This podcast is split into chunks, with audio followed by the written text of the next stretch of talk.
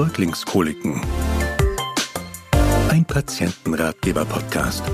Produziert von Infecto Farm Arzneimittel und Consilium GmbH sowie Pedia GmbH. Denn Wissen wirkt. Hinweis. Der Inhalt dieses Ratgebers dient ausschließlich der Information und kann keinesfalls die ärztliche Beratung ersetzen.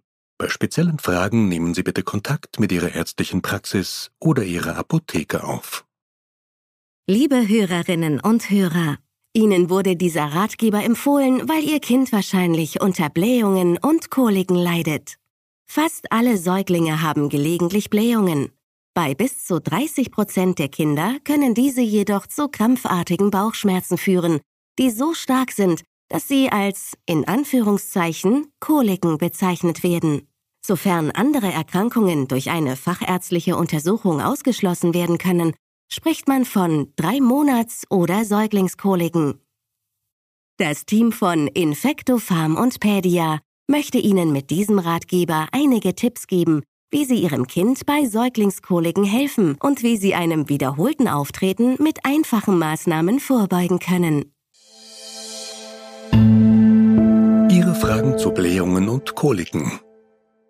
Was sind eigentlich Blähungen und Säuglingskoliken? Fast alle Säuglinge leiden gelegentlich unter Blähungen. Manchmal können diese eigentlich normalen Vorgänge die Kleinen jedoch sehr stark beeinträchtigen. Das Baby hat erkennbare Schmerzen und weint. Wenn ansonsten gesunde Säuglinge zum Beispiel nach einer Mahlzeit oder am späten Nachmittag ganz plötzlich immer wieder zu schreien beginnen, so kann dies ein Hinweis auf sogenannte Drei-Monats-Koliken sein. Erste Anzeichen solcher Säuglingskoliken treten meist innerhalb der ersten vier Lebenswochen auf und enden in der Regel wieder nach dem dritten Lebensmonat. Unter den Schmerzen von Koliken nehmen die Säuglinge oft eine typische Krampfhaltung ein. Die Beine werden angezogen, die Fäustchen geballt, der kleine Bauch ist meist aufgebläht und die Gesichtsfarbe erscheint hellrot bis fahlweiß, also eine typische Schreihaltung eines Säuglings mit Kolik. Übrigens, es hilft zu verstehen, dass Weinen bzw. Schreien die einzigen Möglichkeiten eines Säuglings sind, um uns mitzuteilen, wenn ihm etwas nicht gefällt. Vielleicht sucht das Baby nur Nähe, hat Hunger, eine volle Windel oder ist müde. Nicht jedes Schreien ist also sofort ein Anzeichen für ein gesundheitliches Problem. Und dennoch, wenn Sie unsicher sind, sollten Sie einen fachärztlichen Rat einholen oder Ihre Hebamme hinzuziehen. Wie entstehen diese Blähungen und Koliken? Als einer der wichtigsten Gründe gilt das unreife kindliche Verdauungssystem, denn im Gegensatz zu Erwachsenen besitzen Säuglinge eine noch in der Entwicklung befindliche Darmflora. Eine gut funktionierende Darmflora ist für eine reibungslose Verdauung jedoch unerlässlich. Als weitere Ursachen für Koliken wird das Verschlucken von Luft während der Mahlzeiten vermutet. Nahrungsmittelunverträglichkeiten Psychosoziale Belastungen der Eltern und andere Faktoren sind zwar möglich, aber doch eher seltene Ursachen. Insgesamt können bei der Entstehung von Säuglingskoliken also eine Vielzahl von Faktoren eine Rolle spielen. Gezielte Ernährung gegen Koliken. Das kindliche Verdauungssystem.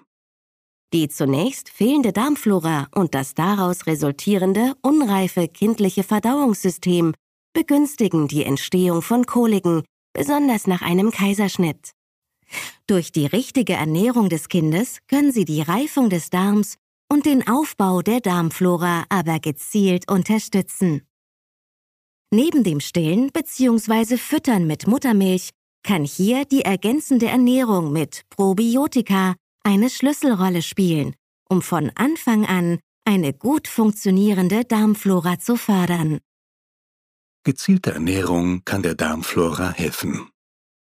Die Daten mehrerer Säuglingsstudien zeigen, dass durch den einmal täglichen Verzehr des Milchsäurebakteriums Limosilactobacillus reuteri DSM 17938 oder auch kurz L. reuteri genannt, die Schreizeit bei Koliken stark reduziert wird. Viel besser als durch die Gabe anderer Präparate. Wichtiger Hinweis. Bevor Sie Ihrem Säugling eine Diät mit lebenden Keimen wie zum Beispiel L-Reuteri geben, sollten Sie in jedem Fall mit Ihrem Kinderarzt, Ihrer Kinderärztin oder Ihrer Hebamme Rücksprache halten. Beim L-Reuteri handelt es sich um einen natürlichen Keim, der ursprünglich aus der Muttermilch isoliert wurde. Er gelangt lebend in den Darm und siedelt sich dort an. So kann er eine Vielzahl anderer schädlicher Keime unterdrücken und das Wachstum positiver Keime fördern. Die Säuglinge, die zusätzlich zur Muttermilch L-Reuteri beispielsweise in Tropfenform erhalten haben, konnten ihre Mahlzeiten besser und schneller verdauen und wurden damit insgesamt viel ruhiger. Praktische Tipps für die Stillzeit. Muttermilch ist die optimale Ernährung. Muttermilch ist auf den Nährstoffbedarf eines Kindes optimal abgestimmt. Trotzdem ist es wichtig zu wissen, dass deren Zusammensetzung nicht durchweg konstant ist. Vielmehr verändert sich die Milch je nach Stilldauer und auch im Verlaufe einer Stillmahlzeit. Worauf ist beim Stillen zu achten? Beim Stillen sollten Sie auf zwei Dinge besonders achten. Das korrekte Anlegen und eine gute Stillposition. Sicher hat Ihnen jemand das richtige Anlegen bereits gezeigt. Scheuen Sie sich aber gegebenenfalls nicht, nochmals um Hilfe zu bitten, denn Sie haben bei eventuellen Stillproblemen jederzeit einen gesetzlichen Anspruch auf die Unterstützung durch Ihre Hebamme oder eine Stillberaterin. Für eine gute Stillposition sollte Ihr Baby Ihnen mit dem ganzen Körper zugewandt sein, den Mund auf Höhe der Brustwarze benutzen Sie ein Polster, um diese Position bequem während der gesamten Stillmahlzeit beibehalten zu können. Das Baby sollte beim Stillen mit dem Mund nicht nur die Brustwarze selbst, sondern auch möglichst viel von der umgebenden Brust miterfassen, damit es die Brust gut leeren kann und sie keine Beschwerden bekommen. Die häufigsten Stillpositionen sind das Stillen im Liegen, die Wiegehaltung und die Rückenhaltung. Nähere Informationen dazu erhalten Sie zum Beispiel durch den Lehrpfad des Ausbildungszentrums Laktation und Stillen unter www.stillen.de oder durch Ihre Hebamme. Abendliche Unruhe, ein normales Phänomen. Das Phänomen der abendlichen Unruhe betrifft fast jede Familie mit einem Neugeborenen und stellt oft eine große Herausforderung für alle Familienmitglieder dar. Es sollte aber nicht sofort mit Koliken in Verbindung gebracht werden. Normalerweise tritt diese Unruhe bei Säuglingen im Alter von bis zu 12 bis 13 Wochen am späten Nachmittag und in den Abendstunden auf. Das Baby ist dann vielfach sehr unruhig, weint viel, möchte ständig an die Brust, trinkt aber doch nicht richtig. Es kommt einfach nicht zur Ruhe. Geben Sie Ihrem Baby dann Geborgenheit, damit es sich wieder beruhigen kann. Geben Sie Ihrem Kind Geborgenheit. Um einem Säugling Sicherheit und Urvertrauen zu vermitteln, sind Nähe und Geborgenheit das Wichtigste, was Eltern ihrem Kind geben können. Fühlt sich ein Säugling sicher und geborgen, so lässt er sich in vielen Situationen auch leichter beruhigen. Der regelmäßige direkte Hautkontakt zwischen Kind und Eltern gehört hier unbedingt dazu und gibt dem Säugling Urvertrauen. Nähe und Geborgenheit erfährt ein Säugling insbesondere auch beim Herumtragen durch seine Eltern. Ob der sogenannte Fliegergriff, das Tragetuch oder das Pucken größeren Erfolg hat, hängt von den persönlichen Vorlieben des Babys ab. Probieren Sie es am besten einfach aus. Und wenn Sie bei Ihren täglichen Aufgaben zu Hause oder unterwegs Ihr Baby in einem Tuch oder einem Tragesack bei sich tragen, haben Sie ganz sicher nicht nur ein ruhiges Kind, sondern zugleich auch die Hände frei. Achtung! Manchmal schütteln Eltern ihr schreiendes Baby aus lauter Verzweiflung. Aber schon kurzes Schütteln kann schwere gesundheitliche Schäden verursachen und sogar zum Tod führen. Bitte schütteln Sie Ihr Kind niemals. Schützen Sie Ihr Kind vor Reizüberflutung. Wie Sie wissen, reagiert ein Baby bereits im Mutterleib auf äußere Reize. Und nach der Geburt stürzt erst einmal eine enorme Vielzahl von Reizen auf den Säugling ein. Zu viele Geräusche, ständig wechselndes Licht und unterschiedlichste Gerüche können zu einer Reizüberflutung des Säuglings führen. Schützen Sie Ihr Kind vor diesem unnötigen Stress und vermitteln Sie ihm durch einen möglichst geregelten Tagesablauf und Rituale das Gefühl von Geborgenheit und Sicherheit. Weitere Maßnahmen gegen Koliken. Was können Sie direkt für Ihr Kind tun? Natürlich ist das Trösten und Herumtragen immer das Erste, was man unternimmt, um einen Säugling zu beruhigen. Aber auch ein entspannendes Bad oder ein wärmendes Kissen können Ihrem Kind gut tun. Generell empfinden viele Säuglinge Wärme als angenehm. Achten Sie jedoch bitte immer auf eine angemessene, nicht zu hohe Temperatur. Außerdem können die folgenden Maßnahmen ebenfalls zur Beruhigung Ihres Babys beitragen. Bauchmassagen mit und ohne Salben oder Öle. Bestimmte gymnastische Übungen.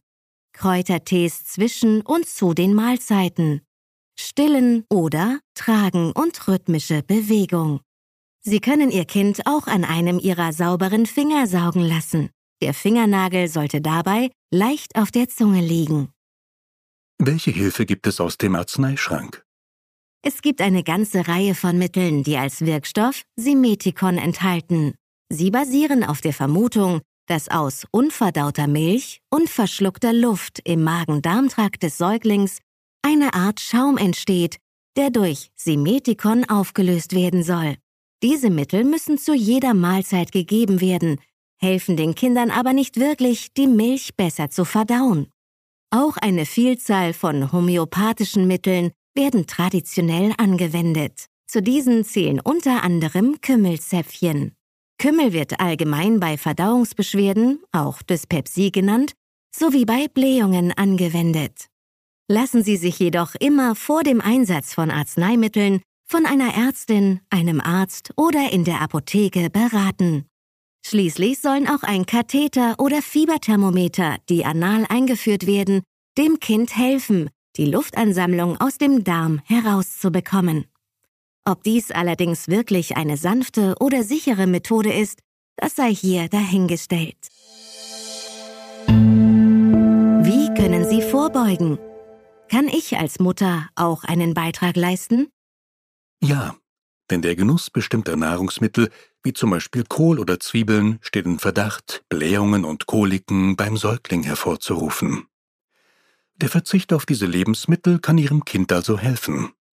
Welche Lebensmittel tatsächlich zu vermeiden sind, muss jede stillende Mutter jedoch selbst herausfinden.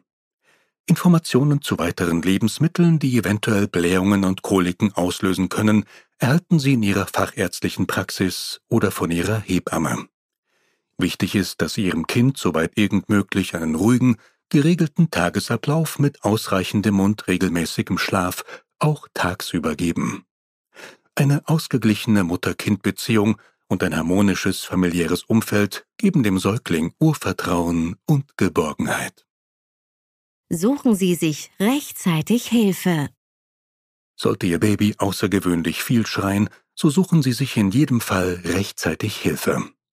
Sprechen Sie mit Ihrer Hebamme oder besuchen Sie Ihre kinderärztliche Praxis. Dort erhalten Sie Unterstützung oder die Adresse einer Schreiambulanz. Oftmals hilft aber auch schon eine kleine Entlastung.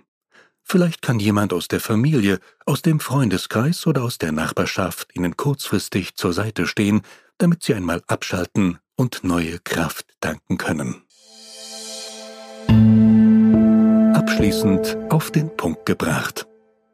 Erstens. Wahrscheinlich führt die Unreife der Darmflora und des Verdauungssystems bei vielen Säuglingen zu Blähungen und Koliken. Zweitens. Eine gezielte Ernährung mit dem natürlichen Keim L-Reuteri kann vielen Säuglingen helfen. Drittens.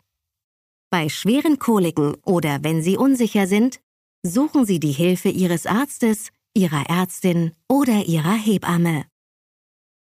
Wir danken dem Ausbildungszentrum Laktation und Stillen für die fachliche Beratung bei der Entstehung dieses Ratgebers.